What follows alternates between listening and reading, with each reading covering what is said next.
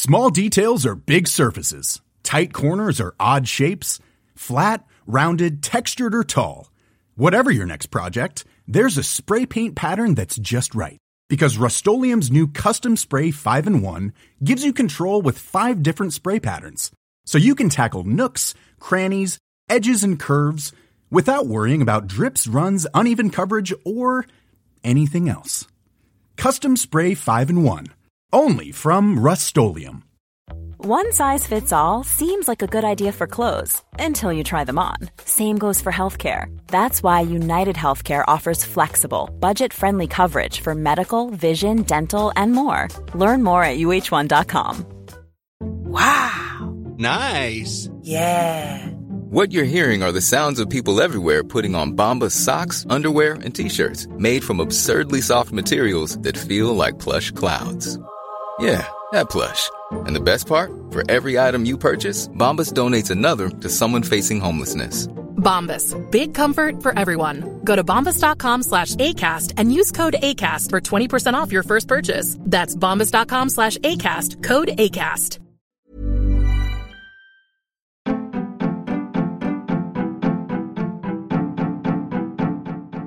Welcome to The Other Hand, a podcast brought to you by CJP Economics, a collaboration between Jim Power and Chris Johns, where we discuss the intersection between politics, finance, and economics. Our back catalogue of podcasts can be found at our Substack website, and that Substack site also contains our extensive body of written work. Thanks for listening and reading. If you like our work, please share with your friends and sign up to our newsletter.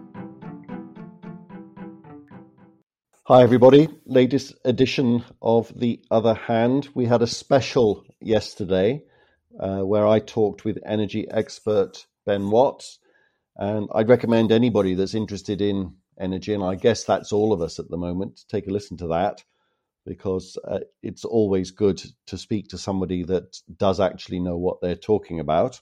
And the reason why we did that pod is that originally Ben picked us up on a mistake, heaven forbid, that I made about profits, actually, and windfall taxes. So anybody interested in what's happening in the energy space, please take a look or listen to that. Today, I know Jim wants to talk about the Bank of Japan, who sprung a big surprise on the global marketplace today with what looks like the start of their monetary tightening. They've been the last holdout central bank, and that's worth a mention. We've got some data from the euro area on consumer sentiment, which is always interesting, but particularly so this time.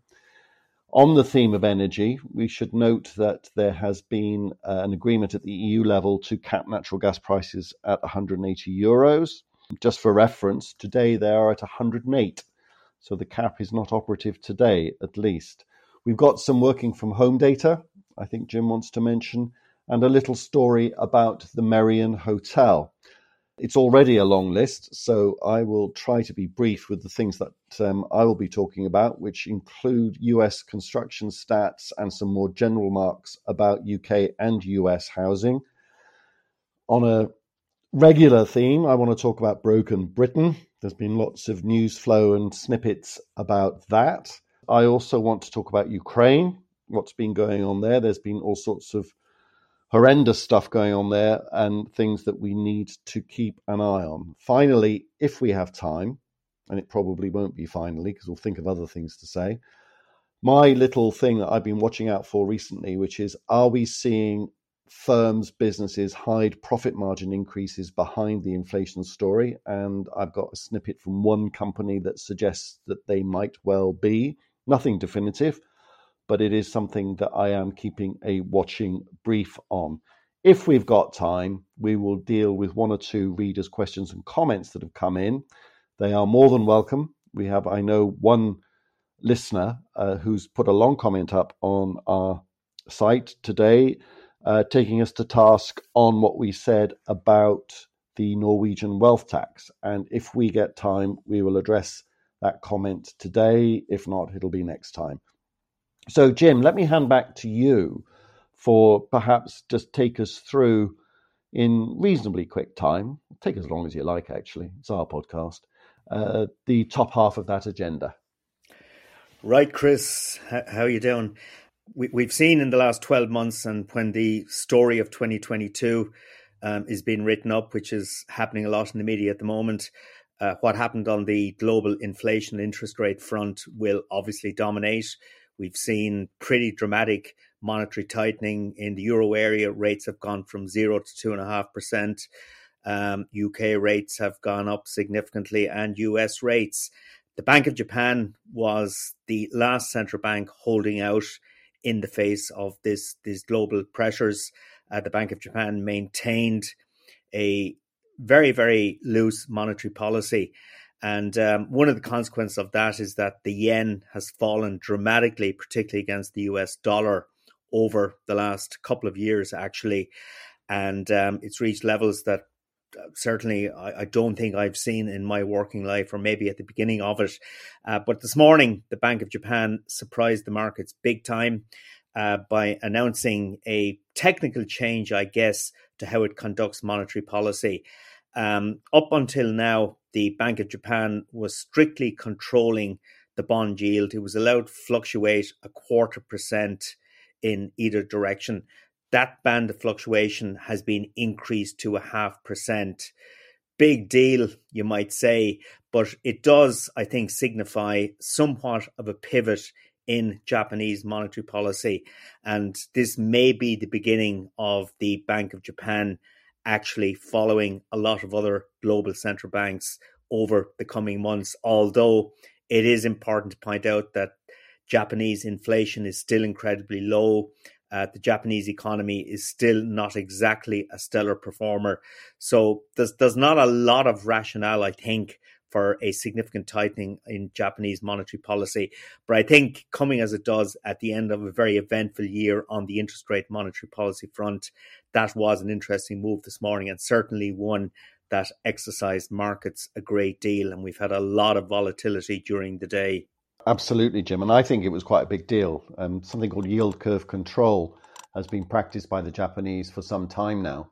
They've been very explicit about it in ways that other central banks have not. So I think Kuroda, the Bank of Japan governor, blinked that it is potentially of great significance. It certainly put upward pressure on bond yields around the world. Not huge, but definitely bond yields everywhere have reacted. And as we have said many times on this pod, bond yields ultimately are the arbiters of all asset prices. So from that perspective, it's not good news, because when bond yields, long-term interest rates, long-term government borrowing costs go up, asset prices everywhere else, most of the time, tend to go down, actually. Not all of the time. The correlation isn't perfect, but that is the rule of thumb that we usually operate with. Yeah, I notice German 10-year bond yields up at 2.28% at the moment. A year and a half ago, those yields were in negative territory to the tune of about 0.7, 0.8%. So there has been a dramatic increase. And in fact, the Irish 10-year bond yield is now at 2.8. So it's, 52 basis points over Germany. That is a pretty narrow spread for that bond yield relationship. And it says something positive about Ireland and the international attitude towards our public finances and management of the economy. Whereas in the case of Germany, it's a little bit more difficult, I think, to interpret, because the German economy, more than any other European economy, I think at the moment, is experiencing the most difficult economic circumstances, because it obviously has a heavy reliance on imported energy from Russia. It has a heavy export dependence on the slowing Chinese economy. So the German economy is slowing significantly. Okay, inflation has taken off there as everywhere else over the last 12 months, but that is a pretty dramatic increase in German bond yields over an 18-month period.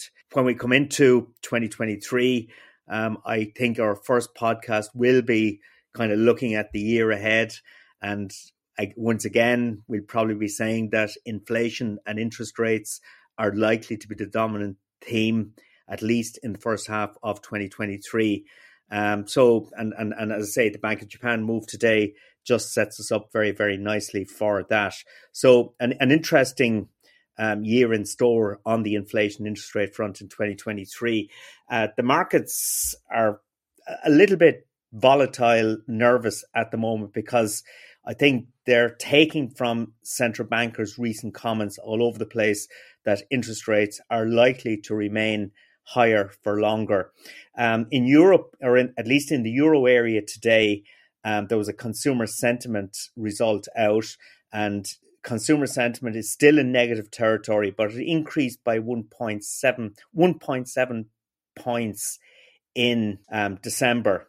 And that's now 6.5 points higher than the all-time low that was reached in September. So consumer sentiment in the euro area improving.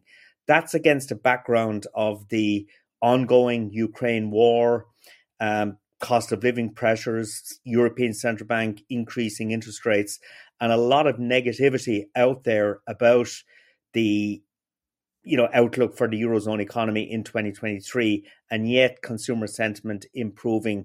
No apparent reason for that. Perhaps it's the decline in energy prices that's helping in that regard. But do you think there's a risk, Chris, that growth in Europe, the United States, will actually surprise on the upside rather than the downside next year? Well, there's always a risk of that, Jim. We're all very pessimistic. Okay, how real is the risk? Hard to say, mate. I mean, I paused there to answer your question. It's a thought that has occurred to me that we may escape 2023 without this big global recession that pretty much everybody seems to be forecasting. It's just too easy to be pessimistic, quite frankly. And that's because the bite out of real incomes that these high energy prices, in particular inflation in general, is having.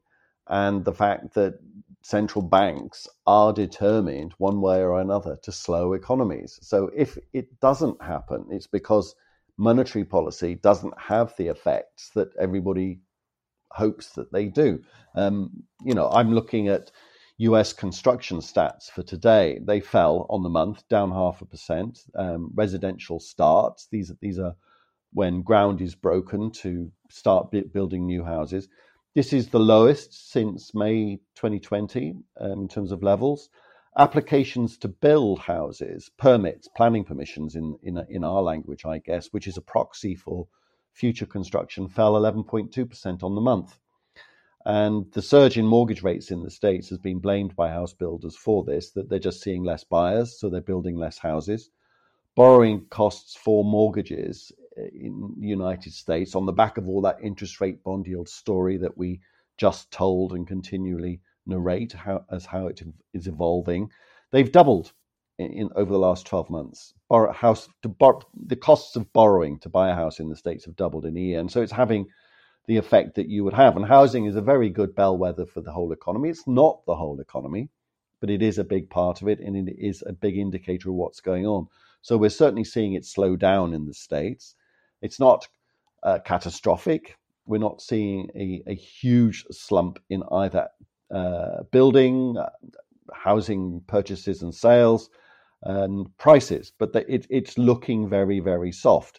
Home builder sentiment, another indicator, when house builders are actually asked, how are you feeling?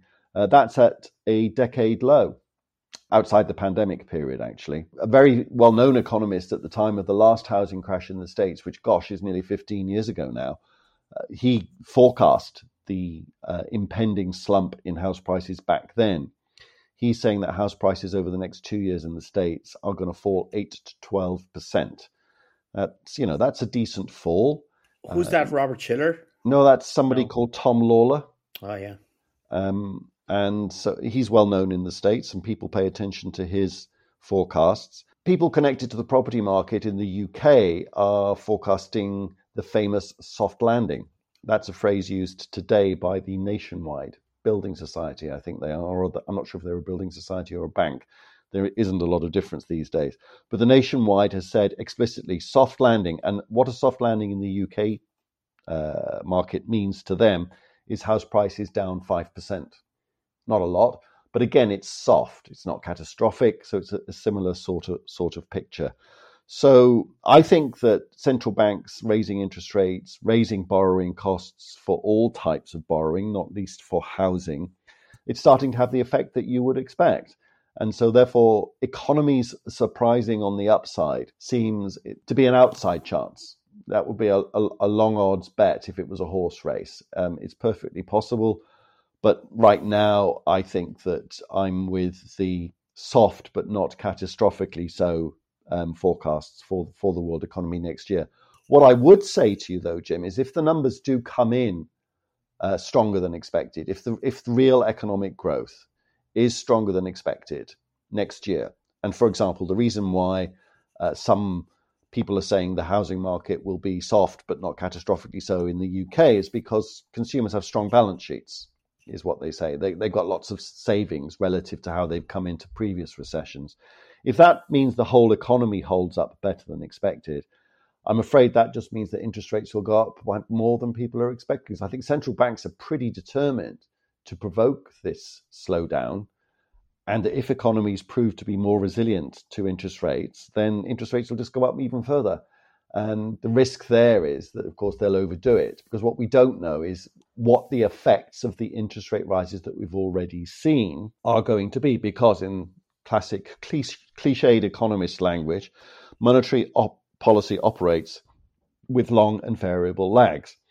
And we've got lots of people like Larry Summers saying the market's wrong, interest rates in the States are going to go up much higher than is currently priced in.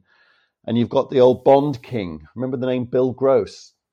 He's still around. He wrote an article in the FT this week saying the Fed should stop now because they've already done enough. And if they continue to do what they say they're going to do, they're going to cause a financial accident. That's the debate. And from an investment market perspective, I have believed for some time that equity markets wouldn't bottom out and start to go on a sustained upward trajectory until the markets were convinced, number one, that inflation had peaked and was coming back down, and secondly, that the interest rate cycle had peaked, or at least a peak was imminent.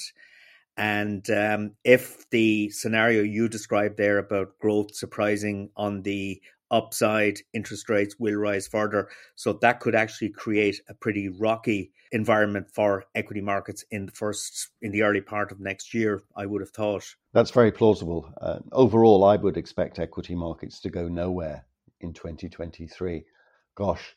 There's a hostage to fortune that you'll probably beat me up with this time next year, Jim. But at least it might give us some material for an in 2023 podcast. Chris Johns' forecasts for a weak economy, higher interest rates if the economies prove to be more resilient than we currently think, and stock markets to go nowhere. All right, so that's my trifecta for the year. That you should write all that down, mate.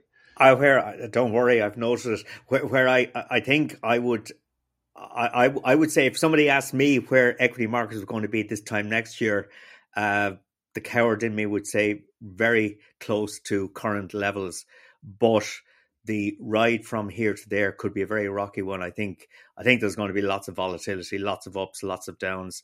So that's very reasonable, I think. A sideways trading market. A waterbed market, we used to call it back in the day. Indeed. Conjure up that awful vision.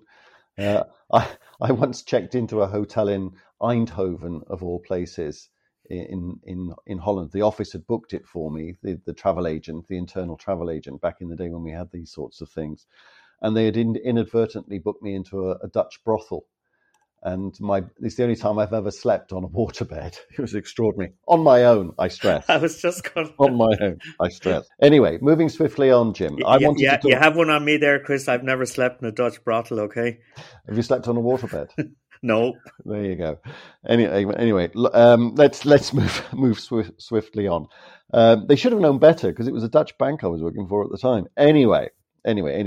I want to talk about something far more serious, which is Ukraine. A few things going on there. One of the things that I've been looking at a lot, and I know quite a few people are as well, is something called open source intelligence. On Twitter and other channels, other platforms, you can see all sorts of different people blogging, mini-blogging in ways that are absolutely fascinating. And you can get information about the Ukraine war, very accurate information, I think, in real time. You can get it faster than you'll see it on the nightly news. One of the disturbing things that's being seen today from open source intelligence are Russian tanks, T-80s, moving in Belarus. Putin was in Belarus yesterday meeting the Belarusian leader, leading to speculation that something is happening up in that country that borders Ukraine to the north. And a whole bunch of T-80s are apparently on the move. Haven't crossed the border yet, but certainly worth looking at. There's one of the, unexpected consequences of the war. It's been this, we've seen a mini revival in long-form investigative journalism. And what do I mean by that? Take a look at two articles that appeared in the US press over the weekend, one in the Washington Post, one in the New York Times. Extraordinary pieces of journalism. The one in the New York Times would justify an annual subscription to that paper in and of itself. It was written by several journalists in the main byline with something like 24 other people credited with contributions to the article. So it was a tour de force of incredible resources. And it essentially went through what has been happening to the Russian army and the extraordinary developments of incompetence, corruption, the very strange decision early on in the war for Russia not to take out the Ukrainian Air Force. And it was a very simple thing that by the time they got around to attacking the planes in the Ukrainian Air Force, the Ukrainians had moved them all. It was just lumbering bureaucracy of the Russian battle plan. And the extraordinary thing about this article and the Washington Post article is the access that they clearly have got to documents and people in the Russian army. So they had actually copies of the Russian battle plans from the original invasion, which contained things like orders to Russian officers to take their dress uniforms and medals for the victory parade in Kyiv in 3 or 4 days' time after the invasion started. Incredible stuff. And they talk to Russian people in the army, people who have been wounded. The Washington Post followed the 200th Special Motorized Brigade, which is an elite Russian combat unit normally deployed to guard Russia's vast nuclear arsenal stored along the Kola Peninsula. And this unit's been decimated. In a couple of months, it went from over 1,400 men to less than 900. The commanding officer was badly wounded, and the documents that the Washington Post has gotten hold of include that commanding officer's medical reports and his passport. And they managed to phone his wife. They spoke to this guy's wife on WhatsApp, I think. The article gives details of the ongoing degradation of that unit, this motorized brigade. And by the end of the summer, nearly all of its officers were dead or wounded, and 70% of its equipment destroyed or captured. Again, an amazing piece of journalism. If anybody's interested in that kind of thing, I would thoroughly recommend it. Now, of course, this is reporting, classic old-fashioned reporting, which is great to see. And neither a newspaper offers an opinion on what might happen next. That's what I guess a lot of people are interested in. There are lots and lots of those kinds of op-eds, opinion pieces out there, but they all tend to coalesce around one basic idea. This war is not going to end anytime soon. Putin hasn't won, but neither is he losing. And anyone who calls for negotiations, Henry Kissinger, a name you might remember, he's well into his 90s now, wrote an article in the UK Spectator magazine this week calling for negotiations, and Kyiv immediately denounces him as an appeaser of regression. So that's where we're going with all of this. That's all I wanted to say about Ukraine. I think there's always lots more one could say, but I know, Jim, it's always quite a depressing picture, isn't it? There's never been a faster or easier way to start your weight loss journey than with PlushCare.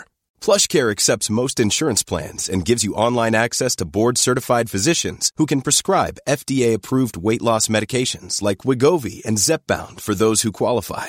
Take charge of your health and speak with a board-certified physician about a weight loss plan that's right for you. Get started today at PlushCare.com/weight-loss. That's PlushCare.com/weight-loss. PlushCare.com/weight-loss. Cool fact, a crocodile can't stick out its tongue. Also, you can get health insurance for a month or just under a year in some states. United Healthcare short-term insurance plans, underwritten by Golden Rule Insurance Company, offer flexible, budget-friendly coverage for you. Learn more at uh1.com. Well, from my personal perspective, I have been really unable to determine what sort of off-ramp there could possibly be for Putin anytime soon. So this thing could just rumble on. And this time next year, we could be still talking about all of the same issues. And the interesting piece, of course, would be from an economic and financial market perspective is how economies and how markets actually learn to live with that scenario, because they will, I think, have to learn to live with it. You would hope there will be huge moves around Europe, particularly to reduce the dependence on imported Russian energy. Energy independence is absolutely crucial. Energy security is crucial in this sort of environment. So that's going to be the big story. What do you make of the price cap that the European Commission agreed, €180 a barrel? Per kilowatt. Kilowatt. Yes. Yeah. I'm not sure about it at all. These sorts of things tend not to work in practice, but we haven't had any practice of energy price caps before. Interfering with market mechanisms can be dodgy. The exchange in Holland, where the benchmark price for gas is set, has said that might cause a collapse of market mechanisms. So I worry that there may be unintended consequences for this. I hope that the cap is never operable, in the sense that, as I mentioned at the top of the show, the cap is nowhere near the current price of gas. The current price of gas, the last time I looked, was €106 per kilowatt hour, which is well below this 180 cap. But it has been at 350 actually is where it peaked in the summer. So we're well off the peaks. And as Ben Watts reminded me yesterday, don't take too much comfort from the current, relatively speaking, low price of natural gas. It's still an awful lot higher than it was a year or two ago, orders of magnitude higher, and that's a real problem. He gave me an interesting stat that you basically double the wholesale price of gas and add a bit to get what it will actually cost you for the electricity that gas will produce. So at €100, we'll be looking at 240, 250 euros a kilowatt hour for our electricity. And that's not a good look. And he also pointed out to me that the price of gas for next winter is higher at the moment than the current price of gas. People are very worried about next winter, and I guess that's why this cap is there. So I hope it won't be necessary, and I'm not sure that it's going to work in the way that it is intended. The intentions are good, but yeah, it's operative from the 15th of February in any event, and it was just described by the Commission as a temporary measure to avoid extreme price swings. So let's see how that works. We spoke last week, and we've spoken several times about young people in Ireland and how the ladder was being pulled up behind them. And I was referring last week to a Eurostat survey showing that young people in Ireland were amongst the least happy in the European Union, and that Ireland was a little bit of an outlier in the sense that older people were happier than younger people in this country. And I spoke about some of the possible reasons for that. Housing is obviously one. I spoke about nanny state. I spoke about inheritance tax. I spoke about pensions, all pressures on young people as they try and find a way in the world. And we got some comment on the Substack site, basically saying that we needed to bring someone on who could understand and rationally talk about how young people feel, and suggested a journalist in the Journal. And on the basis of an article that person had written recently, which you read and you basically rubbished in response to this guy's comments. But I have to say, I was a little bit annoyed by the comment, in the sense that, well, I shouldn't use the word annoyed. I never get annoyed at feedback. It's great to get it. But I was a little bit taken aback, because I have all along tried to explain and understand why young people are flocking towards Sinn Fein. At least that's what the opinion polls are showing. And the reasons are fairly obvious, and housing is obviously top of the pile. I think we've discussed that very well. We were being set up basically as two dinosaurs who have totally lost touch with the younger generation. Well, that's distinctly possible, Jim.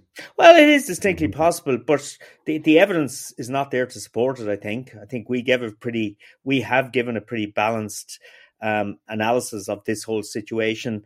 And I have certainly argued for some time, and I know you have too, that the older generation has pulled the drawbridge up behind it and left the young generation swing. And I spoke about the NIMBYism in relation to housing developments around the place. Here in Terenure, where I live, there was one in Dundrum. And I did make the point that if 30, 40 years ago, when the houses were being planned that those people are now living in those areas, if the previous inhabitants had adopted the same attitude, those people would never have ended up living in those areas. So, you know, NIMBYism is definitely, in my view, acting against young people as well, particularly in relation to housing. But I also think in relation to energy, which is a very fundamental issue as well. So in defence of myself, certainly, I would say that having two sons in their 20s, I think I kind of understand the issues that those young people are facing. And I totally empathise.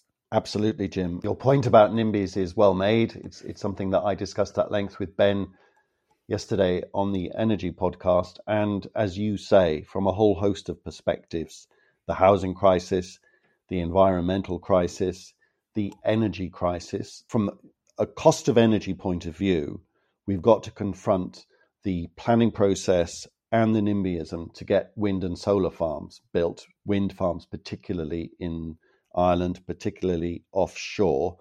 There's enough wind offshore, these two islands, UK and Ireland, to have surplus energy for us to be able to sell it to other countries along interconnectors if we build enough wind farms. We know that. The only issue will be intermittency. So simply to get the price of energy down to levels that people can afford, we need to build wind farms.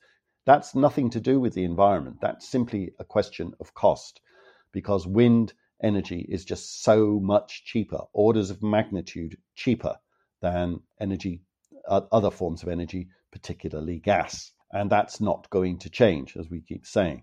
But when you add in the environmental crisis, the existential crisis that is the environment, with those economic arguments for doing alternative energy, it strikes me that you have to be somewhat misinformed. I was going to be rude and call NIMBYs all sorts of horrible names, but people who object to this stuff, it makes no sense to me. And from a political perspective, the government has to persuade people.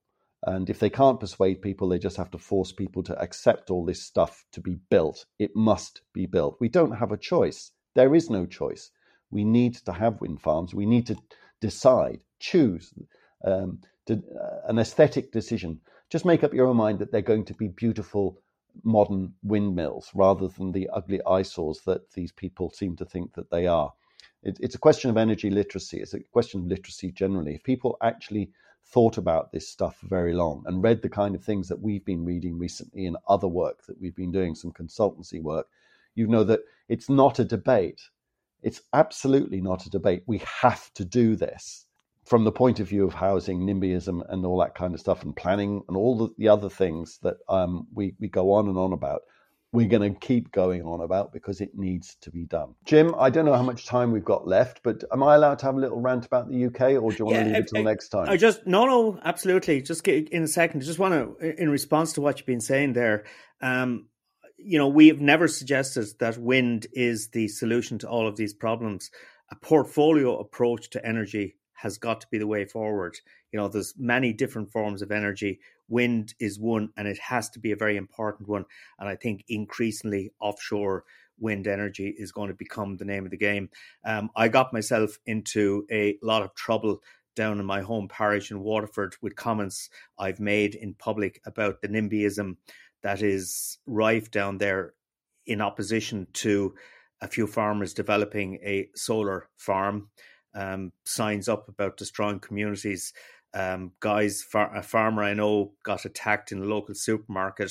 So, you know, it's pretty extreme stuff. But I called it out and got a lot of negative feedback. But there you are. Broken Britain, Chris. I'll give you 2 minutes. Yeah, and I will probably keep going on about this for podcast after podcast. Something caught my eye today. By an ex-colleague of mine from 100 years ago, I worked with this guy. He's a professor at Oxford University called Simon Wren-Lewis.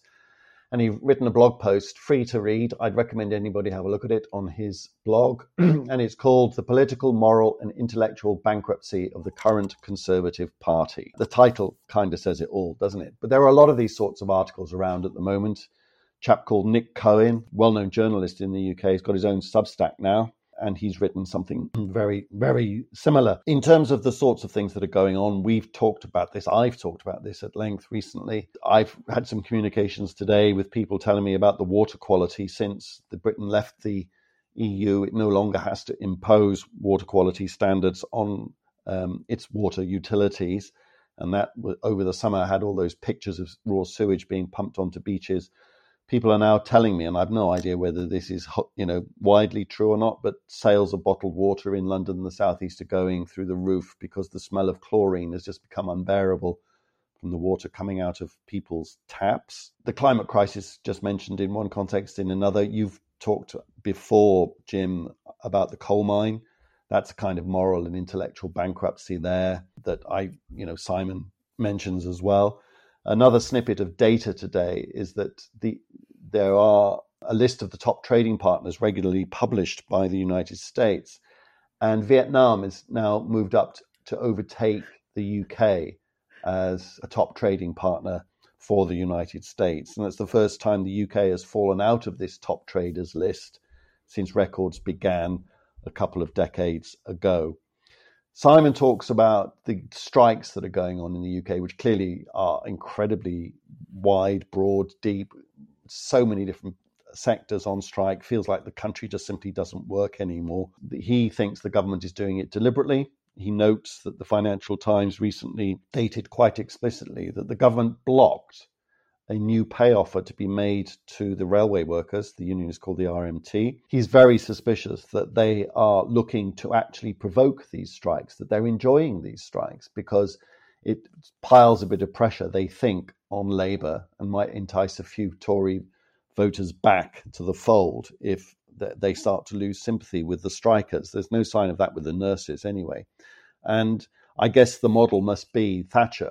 That it was the winter of discontent in the 1970s that gave Thatcher her election victory in 1979, and that the Tories must be hoping by continuing these strikes, by not making any pay offers, by not actually distinguishing between worthy and unworthy causes, because it can't be possibly be the case with all of these people on strike that they're all equally unworthy of a proper pay rise, or a pay rise that they would like. This is all about, I think, just manipulating people's feelings in order to try and get some votes, which generally speaking is what this government has been doing for years now under all of the many different prime ministers that we've had. And at the heart of what's wrong, I think, is that all that the Tories do is they give us platitudes and they don't give us policy. I ask myself regularly, what is the point of Rishi Sunak? I have a deep suspicion that he is one of these hyper-educated nitwits, that if he hadn't had that hyper-education at private school and Oxford, that he wouldn't be prime minister. And he's the sort of type that the Oxford admissions tutors talk about, that they have to try and distinguish between very bright people with good A levels who would really benefit from an Oxford education, pushing them on to the next level, or the hyper-educated nitwits who've been taught how to pass exams. They're bright enough, and not give them places at Oxford. And sometimes they can't distinguish between the two. And I think Sunak is a classic middle management type. What's happening to the UK is dreadful. So I'll shut up there. All I would finally conclude with is that I, somewhat tongue-in-cheek, have put a Twitter poll up today in which I've said, Britain doesn't work anymore, something is fundamentally broken. And so it's a Twitter poll. If you've never seen one, very easy to set up. And it's a simple yes or no answer. And quite a few people have voted. And I would urge anybody to vote or to retweet this Twitter thing that I've put up, because the more people vote, the more statistically significant it will be. And 91% of the respondents have so far agreed with the premise that Britain doesn't work anymore. Something is fundamentally broken. It certainly feels that way at the moment. End of rant, Jim. Okay, Chris, we'll wrap it there. One point I meant to make earlier in relation to housing was that there was a story today that the Merrion Hotel is going to build accommodation in a site it owns at the back of the hotel to house its staff. And that really is indicative of the extent of the housing crisis in this city, certainly, but I think in Ireland generally at the moment. Chris, great to talk, and talk to you later in the week, okay? See you soon, mate. Cheers. Bye.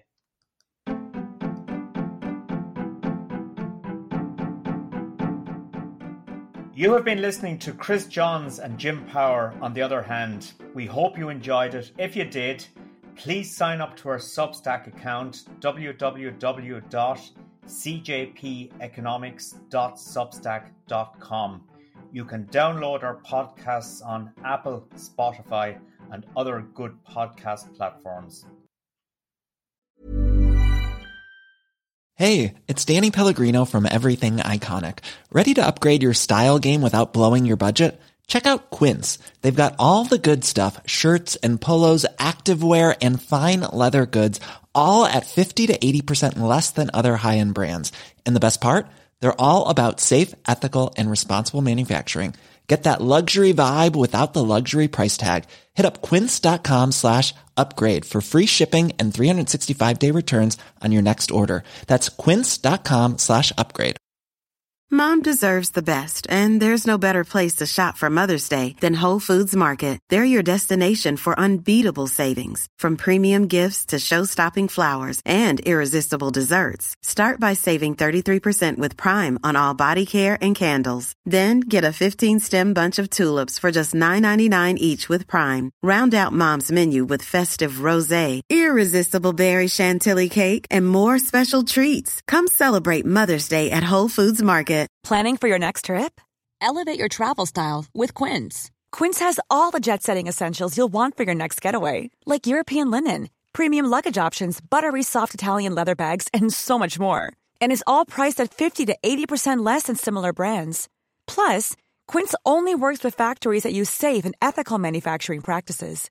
Pack your bags with high-quality essentials you'll be wearing for vacations to come with Quince. Go to quince.com/pack for free shipping and 365-day returns.